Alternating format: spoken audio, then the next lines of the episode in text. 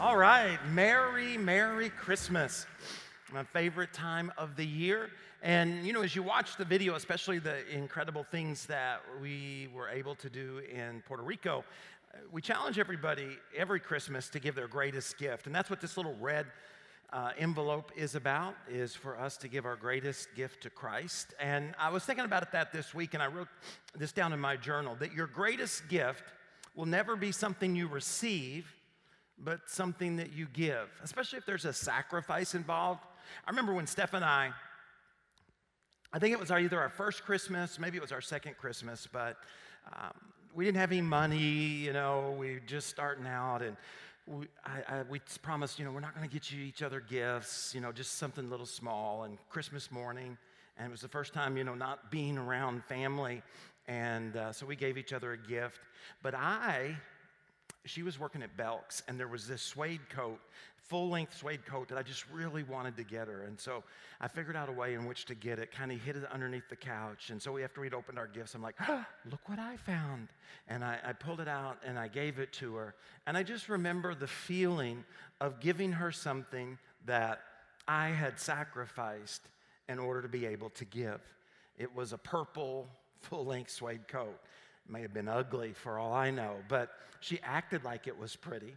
And it, it, just great joy. Your greatest gift really is not about what you receive, but it's about what you, what you give. And eh, I was watching some YouTube videos this week, and I come to a realization that there are a lot of people in this world that all want the very same thing for Christmas. Let's watch.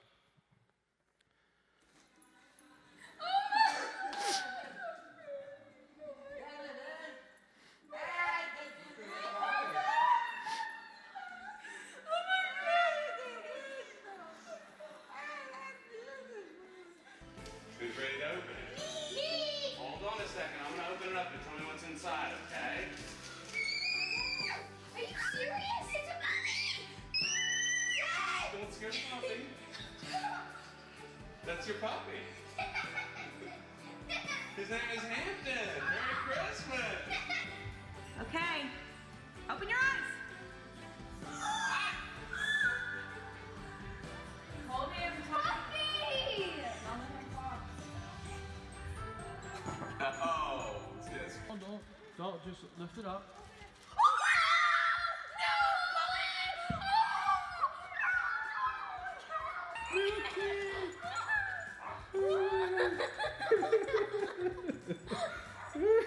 don't cry. Mm, Don't you feel bad for not getting your puppy for your child, right?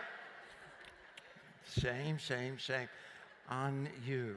Right? That, that, I remember that's the way I felt as I was watching that uh, video a few moments ago in Puerto Rico. That I am able to be a part of a family that's giving uh, folks, whether it be food or toys or a generator, giving them something that brings them great, great joy. And Potential Church has never been a wealthy church, and so uh, our greatest gift together is really, really making a difference. So thank you for being a part of that. You know, we've been this Christmas talking about the big journey from Chicago to LA on Route 66. It's about 2,500 miles. And in the early 30s, 40s, even in the 50s, most of the people who got on that road were looking for a better life. There had been a huge drought um, in Oklahoma and all the Midwest. People had lost their homes, they had lost their savings, and so they loaded uh, what they had up in a car and they headed west in hopes, believing that something better might be out there. And I was thinking, you know, that's why I believe in Christmas. Uh, there's something better. And I want us to talk about that this weekend. I believe in Christmas. And I think the place to start, of course, is a Christmas story. It's found in Luke chapter 2. Uh, let me read it. You may be familiar. It says, And at that time, the Roman Emperor Augustus decreed that a census should be taken throughout the Roman Empire. This was the first census taken since Q was governor of Syria. All returned to their own ancestral towns to register for the census. And because Joseph was a descendant of King David, he had to go to Bethlehem in Judea, which was David's ancient home. He traveled there from the village of Nazareth in Galilee. He took with him, of course, Mary, to whom he was engaged and who was now expecting a child. And while they were there, the time came for the baby to be born. She gave birth to her firstborn son. She wrapped him snugly in strips of cloth and she laid him in a manger because there was no lodging available for them, no room in the inn. That night there were shepherds staying in the fields nearby, guarding their flocks of sheep, and suddenly an angel of the Lord appeared among them, and the radiance of the Lord's glory surrounded them. They were terrified, and it's interesting how many times in the Christmas story somebody's afraid. But the angel reassured them, You don't have to be afraid. And this is what we talked about last weekend if you happen to be here. I bring you good news that will bring great joy for all people. Would you say that with me? Good news, great joy. Let's say it like you're happy. Good news, all people. The Savior, the rescuer, yes, the Messiah, the Lord has been born today in Bethlehem, the city of David and you will recognize him by this sign. You will find the baby wrapped snugly in strips of cloth and lying in a manger. Good news, great joy for all people. And we talked last week about what the good news was and how it brought great joy and how it was for all people. But when you study the life of Jesus, you realize that the Christmas story is not just for all people, that the Christmas story is more personal than that. The Christmas story is about you. And Jesus said himself in John chapter 10 and verse 10, look at what Jesus says. He says, But I have come. When did he come? That very first Christmas morning. I came on Christmas to give who? What's it say? Give who? You. To give you everything in abundance. I mean, that's some pretty good news. More than you expect.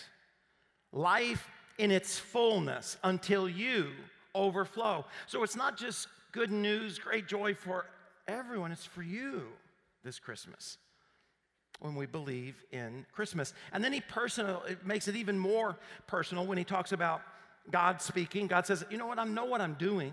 Now, the fact that he says that must mean that there are times in our lives when we're not sure what's going on. He says, I know what I'm doing. I have it all planned out. Plans to take care of who? You not abandon who? You, plans to give you a future and you, the future you hoped for. Now, think about that. I know there was a time when you believed in a dream, when you had something within your heart that got you up in the morning. You just were believing today's the day when the opportunity is going to come. Today's the day when I'm going to get the phone call, when the email's going to come, when I'm going to get the promotion, a dream, something that made your heart beat fast. Something that caused you to read books that you never thought that you would read, talk to people that you never thought you would have talked about, uh, talked to. A dream, a destiny, a purpose, something of value and of importance. And that's exactly what Christmas is about. Jesus says, I have come to give you, to give you a dream, to put a dream in your heart, something you've been planning and thinking. I know for me, um, when I was still in college, you know, I played basketball in high school and college and overseas, and I dreamed, I got excited about being a coach. And I would read every book on coaching. I'd go to, you know, all the camps. I had folders of plays that I was going to run as a coach. I had uh, a lot of the drills that I was going to do as a coach. And I thought about how, how am I going to, to challenge the kids to, to believe that their life can have impact beyond basketball. And I just remember dreaming, uh, talking with people about what it would be like. And as I was finishing up college, getting my degree in education and in coaching, God tapped me on the shoulder um, and said, I, I want to nudge you. I want you to follow me into ministry. Now, I wasn't near as confident. I, I hadn't planned on that. I hadn't thought about it. Didn't know exactly what I was, you know, what, what did that, does that mean? But Steph and I were volunteering at Finch Baptist Church in the middle of nowhere, uh, Arkansas, just a little small town. Again, God began to, to bring an excitement and a passion. Steph and I began to fall in love with the kids, the few kids that God had that were a part of that church, and how we could teach them. And I know you have a same kind of story, something that you've dreamed. Now, maybe it's been a while. Maybe, like in the Christmas story, in your life, there is a but then, because that's what happens in this Christmas story. I put it in your outline. Outline. Mary and Joseph, if you think about it, right? The Bible says they were good people, they were godly people. Joe came from a good family. And if you've ever, have you ever been around people in love? They just have all these little conversations. They can be in the midst of a million people and they're just in one another's world and, and, and they're talking about the future. And then somebody says, Will you marry me? And I do. And now we got to go get the big magazines with all the dresses and all the tuxedos. And there's all this planning that has to happen. And there's all this talk and there's all this excitement. Well, Joe and Mary had to be doing the same things. They're going to get married. And I can just imagine the long conversations they had about what was their future going to be? What would their kids look like one day? Where would they live? Who are they going to invite? Well, look what the story, because then there's a but then. It says in verse 18, this is how Jesus, the Messiah, was born. His mother Mary was engaged to be married to Joseph. So you've got all this excitement, all this dreaming, all this believing that they're going to have a great life together. The very next word, though, is what? But. But then something happens. But before the marriage took place, while she was still a virgin, she became pregnant. Now, can you imagine how that went over? They met up at Starbucks to, you know, get the invitation list, and she's like, "Hey, Joe, you know, before we decide who we're going to invite to the to the wedding, I'm going to have a baby." And Joe knew it wasn't his, so he's like, "What?" You can imagine he kind of glanced over at the barista, maybe. I mean, what, what, what are you talking about? And all of a sudden, all of this dream now is broken. And in the place of excitement and passion and intentionality, there's just brokenness. And how do you think Joseph res- responded? He's like, What? And look at what Mary says. She became pregnant. She's like, Joe, don't worry. It's the Holy Spirit. Now, do you think Joseph believed that? You're pregnant. It's not the barista, it's the Holy Spirit.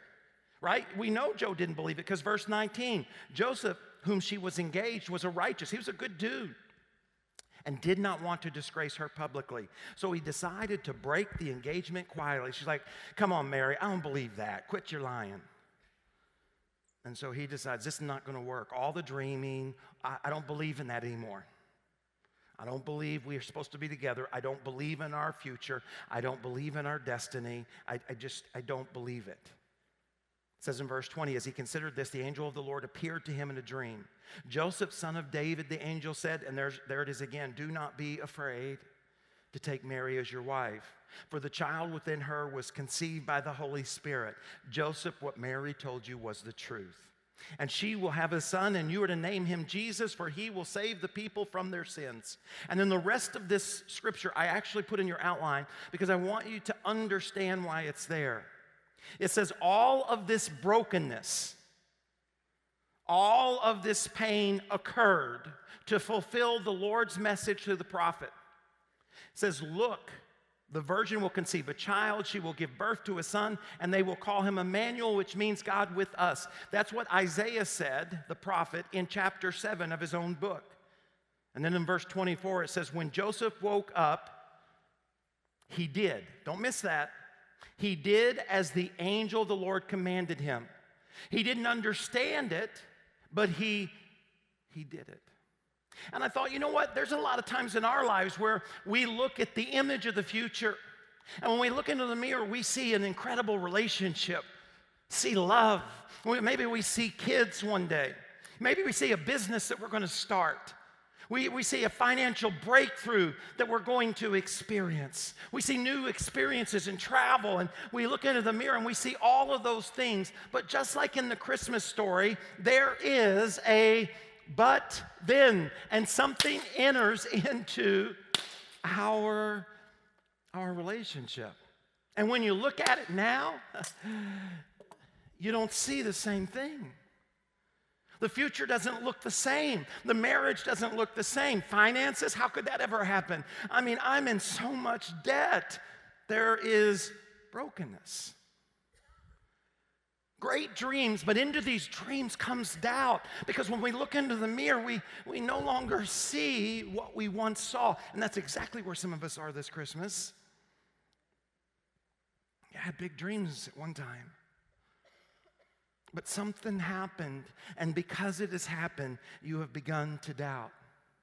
As I thought about this, I wrote in my own journal what seemed like the end for Joseph and Mary and you and me was actually a sign of God's faithfulness. Because remember what the angel said. It said this brokenness has happened. Why? So that the prophecy must be might be fulfilled. Now, I, I want us to give you a little context of what that. Have you ever wondered what that prophecy is about? Well, if we go back to Isaiah chapter 7, we find a world. uh, Well, here's a map of what the world looked like, or at least the Middle East, during the time when Isaiah 7, this prophecy was written. Now, I want you to notice after King Solomon, Israel, as you and I know it, was divided into two kingdoms. Remember, Israel was made up of 12 tribes. Well, the top uh, 10 tribes, or not the top, but the 10 tribes made up what was known as Israel. It's in the blue. There were two tribes that made up what is in the yellow, which was Judah. So now instead of one united Israel, you have Israel to the north and you have Judah to the south. I want you to notice two other nations. The first one, if you look up in the right hand corner, you see the word Damascus. That is the capital of the Syria nation, Syria, okay? Syria and Israel attacked Judah. Ahaz was a wicked man, but a religious man. He was the king of Judah. And so Israel and Syria attacked Judah. Historians believe the reason is so that Judah would join Israel and Syria in standing against Uh, with an A, Assyria. But Ahaz, the king of Judah, well, he had a plan of his own. But in Isaiah chapter 7, God comes to Ahaz and says, Ahaz, you don't have to worry about Israel and you don't have to worry about Syria. I'm going to take care of you. I'm going to protect you. He goes even further and he says, You know what? Israel and Syria will not even be around in a decade. And he was telling the truth because they weren't, they were gone. He, he says, I, I want you to trust me, Ahaz. I want you to trust that I am going to protect you. And he says, I, I, I want you to trust me to the point. Ask me, and I'll give you a sign. I'll show you that I am trustworthy, that I can and will protect you. And that is when we read Isaiah chapter 7. Now let's look at it. It says, Later the Lord sent this message to King Ahaz Ask the Lord your God for a sign of confirmation, Ahaz. Let me confirm to you that I will protect you from Syria and Israel. And he says, Make it as difficult as you want, as high as heaven or as deep as the place of the dead. Whatever it is, I will confirm it. But the king, Ahaz, refused. He said, No, no, no, no. I will not test the Lord like that. I'm not going to tempt the Lord. In other words, he gives a religious talk, but he doesn't want God help. And the reason he doesn't want God's help, because in order to experience God's promise or God's help, well, he has to surrender to God. And he's already made a plan. He's going to ask Assyria to help him. And if you know history, it, it didn't go very well for King Ahaz. If you read verse 13, it says, Then Isaiah said to King Ahaz, Listen, you royal family of David, isn't it enough that you exhaust human patience? In other words, the people in your kingdom, you're driving them crazy. He says, Must you exhaust the patience of my God as well? And then he, we're going to read the prophecy that we just read in the book of Matthew. All right, then, the Lord Himself, God says, I'll give you a sign even if you don't want one. And what was the sign God gave him? Look, the virgin will conceive a child, she will give birth to a son, and you will call him Emmanuel, which means God with us. Now, here's the question if you're listening at all that you have. Jesus is not born to 700 years after this. So, how in the world could that prophecy be an encouragement to Ahaz? Because it does, hasn't happened, doesn't happen for 700 years. Why would Ahaz go, oh, God is going to protect me? Well, you need to understand that throughout the Old Testament, God entered into a covenant or a promise saying that He would deliver them, that the Messiah would come, the rescuer would come. Jesus would come, and Jesus would come through the tribe of Judah. Ahaz was the king of Judah, in which God promised Jesus, the Messiah, would come. But he hasn't come yet. He doesn't come for 700 years. So, what was God saying? He was saying, I keep my promises, King Ahaz. And I have promised a Messiah through the tribe of Judah. That Messiah hasn't come yet, so guess what? You're going to be around until my promise is fulfilled. You, you don't have to worry about Israel or you don't have to worry about Syria. Why? Because once I say something, I do it. And you know what? This Christmas, many of us are in the same situation as King Ahaz. You have to make the decision whether or not you're going to believe, believe, act upon God's promise or what you feel. Because when you look into the brokenness of your life, what you feel is doubt. I mean, how are you going to start your business? How are you ever going to get out of debt? How are you ever going to restore your marriage? How are you going to gain the trust of your kids again? You got all this brokenness. How are you ever going to find healing? The doctor said there's no cure. And so when you look into the mirror of your life, all you feel is doubt where once there was belief. And the question this Christmas is are you going to believe the promises of Christmas or what you're feeling? See, because Christmas demands that we believe three things. And I want to share those with you real quickly. This Christmas, we are challenged to believe that Jesus was born of a virgin. I believe that Jesus was born of a virgin. It's what was prophesied 700 years beforehand in the book of Isaiah, and it's what Luke chapter 1 says. When the angel came and said, Mary, guess what? You're going to have a baby. Look at how, what Mary said. Mary asked the angel, But how can this happen? I'm a virgin. The angel said, Well, the Holy Spirit will come upon you, and the power of the Most High will overshadow you, so that the baby to be born will be holy, and he will be called the Son of God. And then look what Mary does. Same thing Joseph did. Mary said, I am the Lord's servant, and I will do whatever he wants. She says, I look into the mirror and I just see the brokenness of our, this relationship and how am I going to be pregnant? But I will do what God has asked me to do. See, a lot of times people are like, well, the virgin birth, there's been conversations, not just modern times, but all throughout history. Did real, you know, was Mary really a virgin? And, and then some folks will be like, well, it's not really a big deal. I mean, Jesus was born, he's a historical figure. Does it really matter whether or not Mary was a virgin? And it does. Because, see, if Jesus would have had an earthly father, and an earthly mother, then Jesus himself would have been human and not God. As God, though, Jesus is all powerful, all knowing, everywhere at one time. In other words, if Jesus, born of a virgin, Mary, and the Holy Spirit, is born as God, and as God, He can do the miraculous about your brokenness. And as you, again, hear the Or look at the ministry of Jesus in Matthew 17.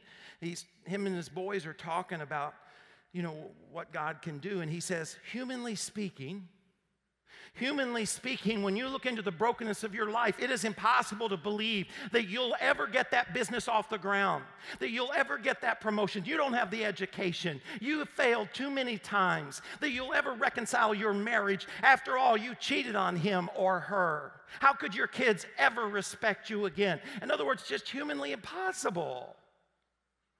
That's why you doubt. It only makes sense. And that's exactly what Jesus said. He says, when you look into the mirror this Christmas, it is humanly impossible. But remember, it's Christmas. I believe that Jesus was born of a virgin, and therefore, but with God, everything is possible.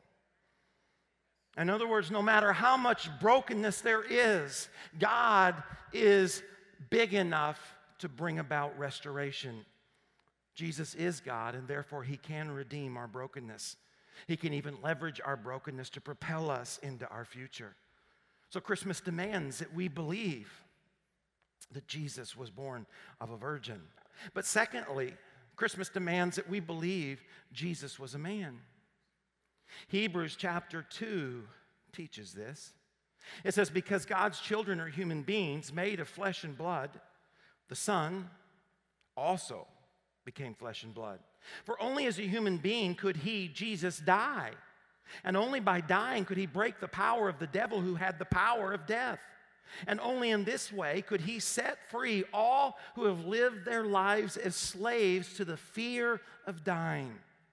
Therefore, it was necessary for him to be made in every respect like us, his brothers, his sisters, as humans, so that he, Jesus, could be our merciful and faithful high priest before God. Then he, Jesus, could offer a sacrifice that would take away the sins of his people. Now, I want you to not miss verse 18. Since he himself, Jesus, has gone through suffering and testing, he is able to help us when we are tested. See, not only was he born of a virgin, therefore being God, but he was also a man. And as a man, he suffered and he died. See, if Jesus were not a man, then he could not have died. And had he not died, he could have never defeated death. And if death had not been defeated, then you would have no hope. Because this would be all that there is. Paul, though, said, Death, where is your sting? He's like, I'm not afraid of you anymore because the same power that brought Jesus out of the grave in three days will also bring about a resurrection in your life and in my life. See, he was a man and he defeated death, but not only that, as a man, he knows what this feels like. He knows what it's like to be tempted, stabbed in the back, forgotten about, talked about.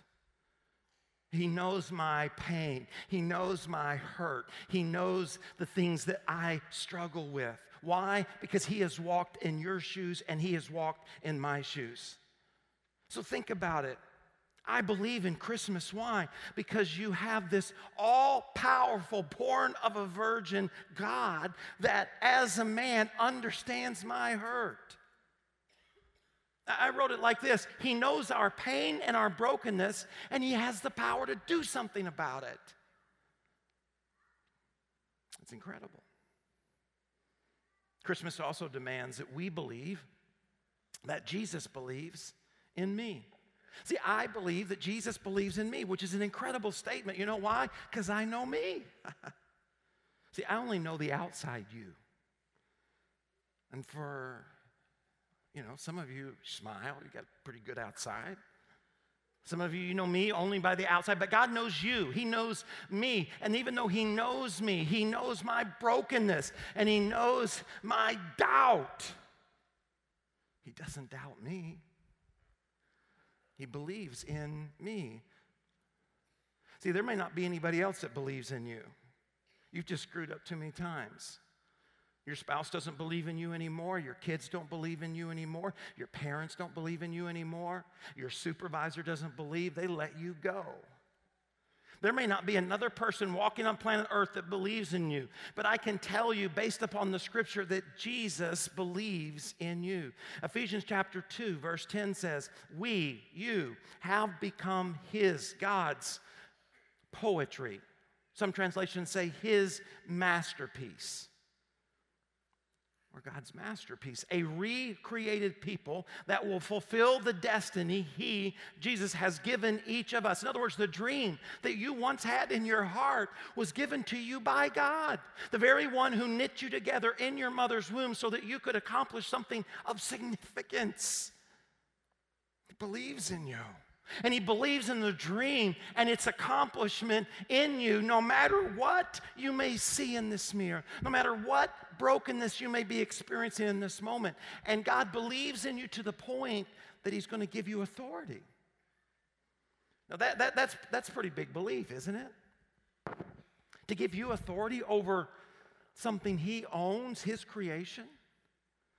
I mean, think about it. What day is it that every child looks forward to? The day that you, as their parent, give them the keys. Right? Right? That's the big day. Oh, the keys, 16, the keys. And as you give that child those keys, what are you saying? You're saying, I believe in you. I am giving you authority over that which I own. Now, disregard the GPS that I hid underneath it, okay? But I believe. I believe in you. And that's exactly what Psalm 8 says. The first four verses of the psalm are, Oh Lord, our Lord, your majestic name fills the earth. Your glory is higher than the heavens. In other words, it talks about how big and great God is. And then it asks this question But what are we, mere mortals, that you should think about us? About human beings that you should care for, for them, for us, for you. Yet, you, God, made them humans, only a little lower than God, and you crowned them with glory and honor. Even though we're broken, you honor us. You gave them charge or authority over everything you made, putting all things under their authority the flocks and the herds of all the wild animals, the birds in the sky, the fish in the sea, and everything that swims in the ocean currents. God believes in you. And our belief in these promises that he was born of a virgin, that he is or uh, a man, a God, a man, and that this God man believes in you. Do you believe in Christmas? Because, see, belief is not just a mental an acknowledgement. It's not just saying, yeah, I believe, you know, a higher being, I believe, you know. No, no, no. Belief demands action. The belief demands that you get off the couch. The belief, me, belief demands that you and I live what we say. Joseph and Mary acted on God's promise, not what they felt. Joe, your wife, is pregnant of the Holy Spirit. Go ahead and marry her. And what did Joe do? He did what he probably didn't feel like doing. He acted upon what God said, not what he saw. And Mary did the same thing. And you and I are challenged in the same way. Look at what the scripture says in James chapter 2. It says, What good is it, dear brothers and sisters, if you say you have faith? You sing the songs, you say Merry Christmas. You do all, just like King Ahaz, all the religious stuff. You say you have faith, but you don't show it by your, what's the next word? What? Uh, look at it there. You don't show it by your what? Yeah, your actions. You say it, but you don't live it. Can that kind of faith save anyone? Can that kind of faith propel you through your brokenness? Can it bring healing to your brokenness? Scripture says, but don't just listen to God's word. You must do what it says. Otherwise, you're only fooling yourself. You're like King Ahaz, you're just playing church. You're just pretending Christmas, not believing. See, believing demands action. Believing demands that you and I take our brokenness and we have to give it to Him.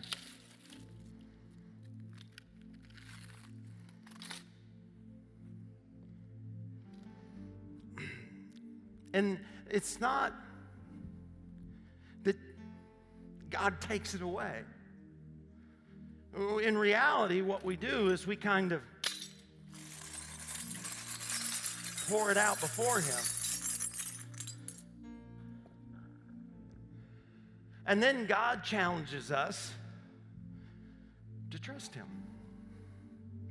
To believe in Christmas means to believe in what Paul said in Philippians chapter 4 in verse 13, where he said, I can do all things through Christ who strengthens me.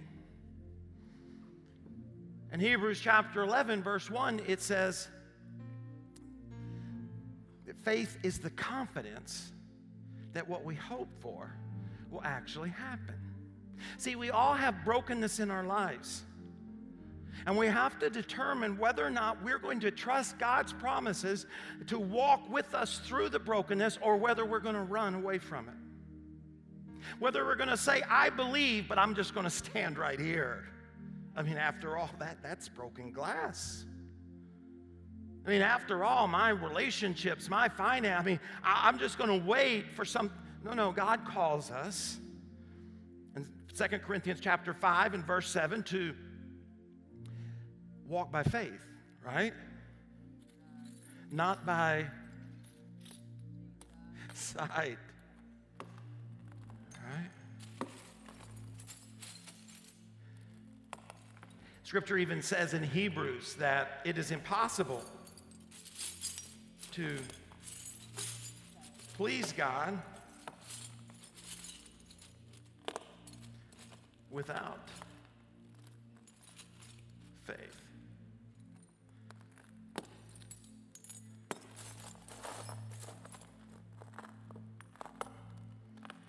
One of my favorite stories.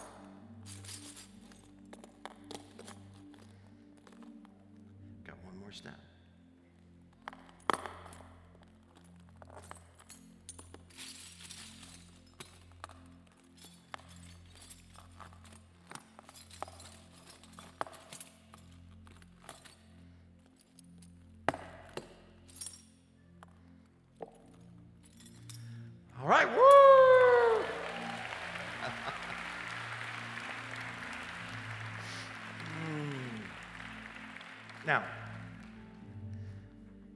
the story that I'm reminded of is where there's a dad who has a lot of brokenness in his life. It's real. It can cut, it can cause pain. And he goes to the only place he knows, he goes to the religious leaders. And he's like, Can you help me with my son? And the religious leaders try, but they can't do anything about the brokenness. And so he's standing there in front of it. And Jesus shows up. And he runs up to Jesus and he says, Jesus, you see my son. You see my brokenness. He, he's sick. He's been sick forever. He tries to take his own life. He says, Is there anything you can do? And I love this story. Because Jesus looks at the Father, because I, you know why I love it? Because I can identify with it. He, he looks at the Father and he says, No, no, the question is not, can I? I was born of a virgin. I am God. And I know your pain as a father because I am man. The question is not, can I? He says, the question is, is do you believe? Pisteuo was the Greek word. It means not to just give a mental assent to, but it means to rest upon, to put your faith upon.